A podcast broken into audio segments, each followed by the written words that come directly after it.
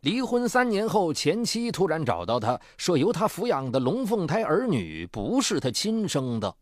前妻为何要如此说？是忏悔还是另有目的？敬请收听本期的拍案故事：坦诚的前妻。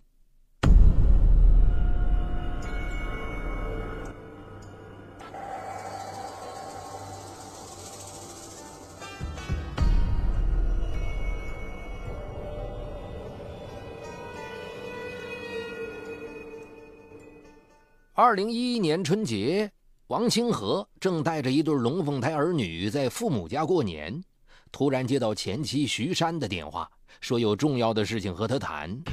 王清河与徐山已经离婚三年了，彼此很少来往。他找自己有什么事呢？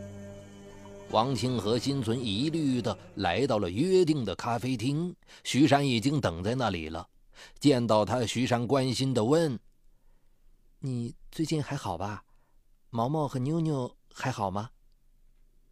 王清河说：“啊，都挺好的。你找我有什么事儿？”徐山眼圈红了。清河，我非常想毛毛和妞妞，我想的天天睡不着觉，求你把他们还给我吧。一听徐山竟然想把两个孩子的抚养权要回去，王清河坚决的说：“不可能。”毛毛和妞妞是我带大的，七年了，他们就是我的命根子。可他们是我身上掉下的肉啊，我是他们的亲生母亲呐。王清河哼了一声，哼，为了那个男人，你连自己的亲生骨肉都可以不要，你配做母亲吗？两人曾是一对恩爱夫妻。不过，一起生活的时间长了，激情慢慢的褪去了。徐山开始对王清河产生了不满，嫌他挣钱少、不浪漫等等。心情不好的时候，他会因为一点小事与王清河争吵。王清河没有计较，总是想办法哄妻子开心。不久，徐山生下了一对龙凤胎儿女，王清河乐得嘴都合不拢了。然而，王清河发现徐山的心思似乎不在孩子身上，产假还没休完就吵着要去上班了，而且常常因为加班而回来很晚，甚至休息日也要去加班。王清河劝徐山多花点时间在孩子和这个家身上，徐山却不以为然，仍然我行我素。一天，徐山突然向王清河提出离婚，王清河惊呆了，问道。我做错什么了？孩子这么小，你就忍心让他们缺爹少妈吗？徐山态度坚决。只要你同意离婚，我可以答应你一切条件。王清河怀疑徐山在外面有了别的男人，徐山竟然承认了。王清河说：“只要他和那个男人断了，他不会追究。”但徐山还是铁了心要离婚。王清河看没有任何希望了，只得同意了，但提出两个孩子的抚养权必须归他。徐山把房子和存款都留给了王清河，承诺每月付给两个孩子一千元抚养费。离婚不久，徐山就和一个叫黄建平的男人结婚了。没想到，事隔三年了。徐山竟然想把孩子要回去，王清河当然不会同意。他对徐山说：“我不会把两个孩子交给你的，你就死了这份心吧。”之后，徐山又找过王清河多次，求他答应给他经济补偿等，王清河还是不同意。他发狠说：“如果你再提这事儿，我就永远不让你见孩子。”不久的一天。王清河下班从单位出来，发现徐山在大门外等着他。王清河沉着脸说：“你怎么又来了？我说过了，我不可能把毛毛和妞妞给你。”徐山把王清河拉到一个没人的地方，对他说：“本来我不想告诉你的，可你不肯把孩子给我，把我逼得没办法了。实话告诉你吧，毛毛和妞妞不是你亲生的。”王清河愣了。你说什么？我不信，你是为了把孩子抢走，才编造出来这样的荒唐的故事。我我真的没骗你，孩子是黄建平的。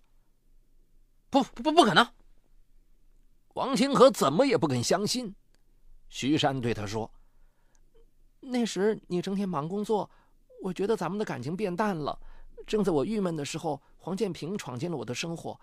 他幽默浪漫，事业成功，对我追得非常紧。”我便和他好上了，因为当时他还没离婚，我们只能悄悄的来往。后来我怀孕了，我不知道孩子是你的还是他的，但我决定生下来。生下毛毛和妞妞之后，我暗中采集了黄建平的毛发，与孩子做了亲子鉴定，结果孩子是他的。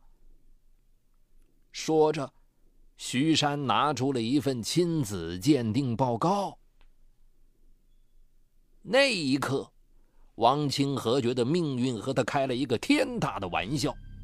他一把抓住徐山的胳膊，质问：“你你为什么不早告诉我？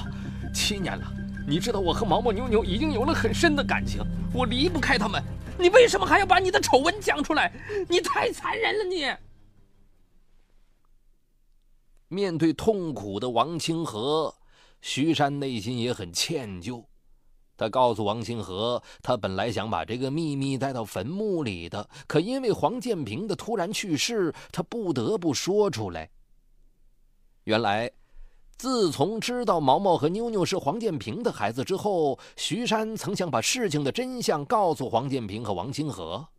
可看到王清河对两个孩子那么疼爱，而黄建平又暂时离不了婚，他怕说出来后平静的生活被打破，就一直保守着这个秘密。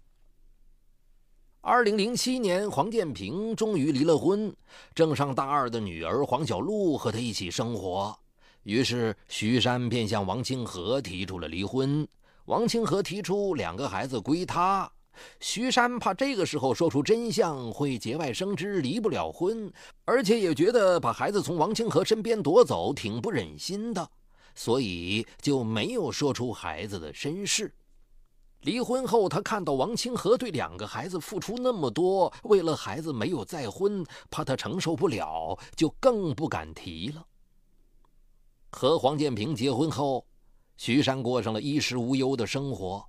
唯一让徐山不开心的是，黄建平的女儿黄小璐从一开始就排斥他，处处与他作对。黄小璐大学毕业后想进入父亲的公司，可黄建平不同意，逼着他自己找工作。黄小璐觉得这都是徐山在背后鼓动的。后来他好不容易才在一家小公司找了份文案的工作。二零一零年底，黄建平去山西考察项目，在回京的路上发生了车祸，没有留下只言片语便撒手人寰。徐山强忍悲痛，料理完丈夫的后事，正考虑着接手丈夫留下的公司，可黄小璐突然提出要分割父亲的遗产。徐山没想到黄小璐竟这么快就要分遗产，还让他卖掉公司和别墅。公司是丈夫几十年的心血，她想自己来经营，也让自己今后的生活有保证。她怎么舍得卖呢？这栋别墅更是留下许多美好的回忆，她已经住习惯了，她也不想卖。此后，黄小璐天天找他闹，还带了几个朋友住进了家里，把家里弄得乌烟瘴气的，让徐山根本无法休息。妓女的不近情理和胡搅蛮缠，让徐山非常寒心。一天，徐山忽然想到，非婚生子女与婚生子女有同样的继承权。他猛地一拍脑门毛毛和妞妞也是黄建平的亲生子女，他们同样拥有继承权。那样的话，黄小璐就只能分到八分之一的财产了。这样一来，公司和别墅就都保住了。徐山激动不已。可又犯了愁，所有人都认为毛毛和妞妞是王清河的孩子。如果把他们的身世曝光，不是等于自曝丑闻吗？可为了惩罚黄小璐，保住财产，他只能豁出去了。得知徐山竟然欺骗了自己这么多年，自己辛辛苦苦养大的两个孩子不是自己亲生的，王清河气愤的两眼直冒火。无论你怎么说，毛毛和妞妞都是我的孩子，我不允许你把他们带走，也不允许你伤害他们。徐山说了：“我知道自己对不起你，可我这样做也是为了毛毛和妞妞好啊！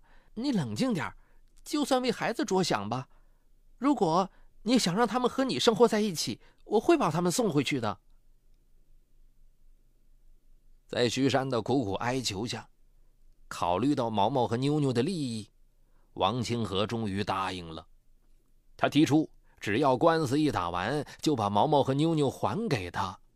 徐山同意了。二零一一年夏天，徐山先发制人，将黄小璐起诉到法院，要求他搬出自己的家，并对黄建平的遗产进行依法分割。他提供了黄建平和毛毛妞妞的亲子鉴定报告，要求他们和黄小璐有同样的权利继承黄建平的遗产。听说继母把自己告到了法院，还突然冒出来两个同父异母的龙凤胎。黄小璐又急又气，她提出自己不承认毛毛和妞妞是父亲的亲生子女，这两个孩子是徐山为了多分财产而找来的。对于那份亲子鉴定报告，黄小璐也表示不予认同。由于黄建平已经去世，无法与毛毛和妞妞做亲子鉴定。徐山的律师提议让毛毛和妞妞与黄小璐做同父异母血缘关系的鉴定，黄小璐不同意。律师说，按照我国新的司法解释，一方不配合做血缘关系鉴定的，视为存在血缘关系。办案法官调解无效后，准备安排他们到指定机构做血缘鉴定。徐山和黄小璐在等待法院的通知。黄小璐自感官司可能会输，整天坐立不安。王清河的心情也十分糟糕。自从徐山把毛毛妞妞带走之后，他的心变得空落落的。虽然毛毛和妞妞不是他亲生的，可他内心将他们视如己出。他在感情上已经离不开他们了。那天，王清河与好友一起喝酒，诉说了自己的苦闷。好友对他说：“你呀，不能信徐山这个女人的话。”毛毛和妞妞未成年，徐山是他们的亲生母亲，拥有他们的监护权，分得的钱财由他掌握。如果到时候他不把孩子还你，也不给你钱，你不鸡飞蛋打吗？他欺骗了你，让你受到了伤害，你应该向他要精神赔偿。王清河觉得好友的话有道理，于是便向徐山提出要二百万的精神赔偿费。徐山一听就急了。我现在哪有钱呢？等官司打赢了，我不会亏待你的。再说这边，把毛毛和妞妞接回来之后，徐山重新体会到了天伦之乐。也许是为了弥补过去自己对两个孩子的愧疚，徐山加倍对他们好，带他们去游乐场吃大餐，他们要什么，二话不说就买回来。与两个孩子的感情越来越深，徐山的思想也发生了变化。他觉得自己年龄大了，便想要把两个孩子要回来。他也知道这样做很对不起王清河，可他担心王清河知道了孩子的身世后，以后会对他们不利。他对两个孩子说：“以后不要回爸爸那里去了，就跟着妈妈生活。”毛毛和妞妞毕竟只有七岁，妈妈的话对他们来讲太具有诱惑力了，于是他们答应了。做通孩子的工作之后，徐山开始想办法阻止王清河见两个孩子。一天，王清河去学校接他们，要带他们走。哎，两个孩子不肯，说要等妈妈来。王清河感到很不安，他真怕失去毛毛和妞妞。等徐山来了之后，他质问是不是对孩子说了什么不该说的话。徐山说：“毛毛和妞妞是我的亲生骨肉，他们跟我亲太正常了。”徐山的态度让王清河很不舒服，他真怕徐山食言，便问毛毛和妞妞：“跟爸爸走好吗？”毛毛和妞妞摇摇头。王清河又问：“如果让你们选，你们是跟妈妈还是跟爸爸？”毛毛和妞妞站到了徐山的身边，跟妈妈。那一刻，王清河的心寒透了。自己对两个孩子那么好，可没有血缘关系，对他们再好也没用，完全是两个白眼狼啊！周末，王清河找到了徐山的家。再次向他提出要二百万精神赔偿，徐山说没钱，两人便大吵起来。这一幕被回来的黄小璐看到了，黄小璐顿时有了主意。王清河走后，黄小璐追了上去，他把王清河拉到一家茶馆，对他说：“你们刚才吵架的话我都听到了，徐山这个女人太恶毒了。”当初骗了你，给你戴了那么大一顶绿帽子，离婚的时候还把孩子甩给你，现在又要把孩子夺走，你能咽下这口气吗？王清河气呼呼地说：“哼，当然咽不下。我也恨透了这个女人，我们俩联起手来治治她吧。”王清河问：“怎么治？”黄小璐说：“你现在从他那里要不到钱，我也要不到，只要让他输了官司，我拿到钱后分给你一百万。”王清河问：“怎么让他输掉官司呢？”咱们把毛毛和妞妞卖到外地去，这样做不成亲子鉴定，就无法证明他们是我父亲的亲生骨肉，法院就没有证据，那就不可能判他赢啊。什么？把把把毛毛和妞妞卖了？这这可不行。反正现在毛毛和妞妞不认你这个父亲了，难道你想让徐山什么好事都占着？把毛毛和妞妞卖了。这样既能让徐山输官司，又能让他痛苦一辈子。王清河一口拒绝，他和孩子的感情太深了，怎么舍得卖孩子呢？以后的几天，黄小璐一个劲儿的鼓动他。王清河不由想起了这些年自己被欺骗，现在又被徐山夺走了两个孩子，两个孩子现在又不愿意认他，这一切的一切，让他既恨又寒心。为了报复徐山，他最终咬咬牙，点了点头。这天，徐山带毛毛和妞妞去超市购物，由于找不到停车位，他让毛毛和妞妞在入口处下车等他，他去找停车位。王青和黄小璐雇来的两个家伙趁机走上前去，把两个孩子挟持到了路边的一辆轿车上。这辆车是黄小璐事先租来的。车开到了一个立交桥下，雇来的人把毛毛和妞妞交给了事先找好的一个买主。整个过程，王青和黄小璐都没有露面。徐山停好车回来，却不见两个孩子的踪影。徐山急得哭了起来，赶紧去公安机关报了案。可几天过去了，还是没有孩子的消息。徐山整天以泪洗面，喊着毛毛和妞妞的名字，一天跑几趟公安局询问进展。由于找不到毛毛和妞妞，血缘鉴定无法进行，法院只能延期审理。二零一一年底的一天，黄小璐惊慌失措地找到王清河。说他在家里偷听到了警方给徐山打电话，说是刚刚解救了一批被拐卖的儿童，其中有两个孩子可能是毛毛和妞妞，几天后就能回到北京，让他到时去认领。王清河一听也慌了，这这这可怎么办呢？虽然毛毛和妞妞不一定知道是咱们拐走了他们，但他们一回来就可以做亲子鉴定了，咱们的一切努力就白费了。黄小璐说了。绝不能就这样认输了。他跟王清河讲了自己的计划。第二天，王清河给徐山打电话，约他到家里来说有重要的事和他商量。徐山不知有诈，下班后就去了。刚一进屋，王清河和黄小璐就将他按住并捆住了双手。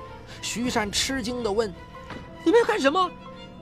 黄清河说了：“你只要给我写一张二百万的欠条。”给黄小璐写份保证书，承诺不让毛毛和妞妞分遗产，我们就放了你；否则就对你不客气。”徐山气愤地说，“你们太卑鄙了，我不会写的。”黄小璐拿着刀在徐山眼前一晃，“哼，你才卑鄙呢！今天你要是不写，我就让你破相。”徐山以为黄小璐只是吓唬自己，便说道：“我谅你也不敢。”没想到你们俩居然搞到了一起，我不会给你们写的。黄小璐被激怒了，用刀在徐山的右脸上划了一刀，鲜血顿时流了下来。徐山疼得大叫。黄小璐说：“你要是不写，我就在你左脸上再划几刀。”徐山吓坏了，连说：“我写，我写。”在王清河与黄小璐的逼迫下，徐山按他们的要求写了欠条和保证书。被放出来后，徐山立即去报了案。警方随即将王清河与黄小璐抓获。几天后，徐山与被解救回来的毛毛和妞妞团聚。根据毛毛和妞妞提供的信息，警方将王清河与黄小璐雇来的两个实施绑架的人抓获。二零一二年十月，王清河与黄小璐及其同伙因涉嫌绑架罪、拐卖儿童罪，被北京检察院提起公诉。但徐山这边。脸上留下了一道难看的伤痕，他自知这是因为自己游戏情感、自私贪婪付出的惨重代价。好，今天的拍案故事就到这里。这里是雷鸣拍案，想了解有关我的更多媒体内容，也可关注微信公众号“雷鸣频道”。雷鸣的鸣是口鸟鸣，雷鸣频道。嗨，你好，我是雷鸣，向您推荐我的精品节目《解读自控力》。失控与自控、拖延与高效，一直是我们生活当中循环往复的话题。很多人都有过这样的经历：想要升职加薪，工作却总是拖到最后一分钟才开始；想要攒钱买房，每月的透支卡就总是透支；想要减肥变美，却管不住自己的嘴巴，总是挫败；想要放松一下，却总是忍不住熬夜上网，熊猫眼越来越严重。我想说的是。不是你不够努力，而是不够有自控力。那就听我来详细为你解读斯坦福大学最受欢迎的心理学课程《自控力》，让我们重新成功掌握自己的时间和生活。就在蜻蜓 FM 搜索框里搜索“自控力”三个字，目前已有几十万人做出选择，并借此开始了改变。蜻蜓 FM 搜索“自控力”。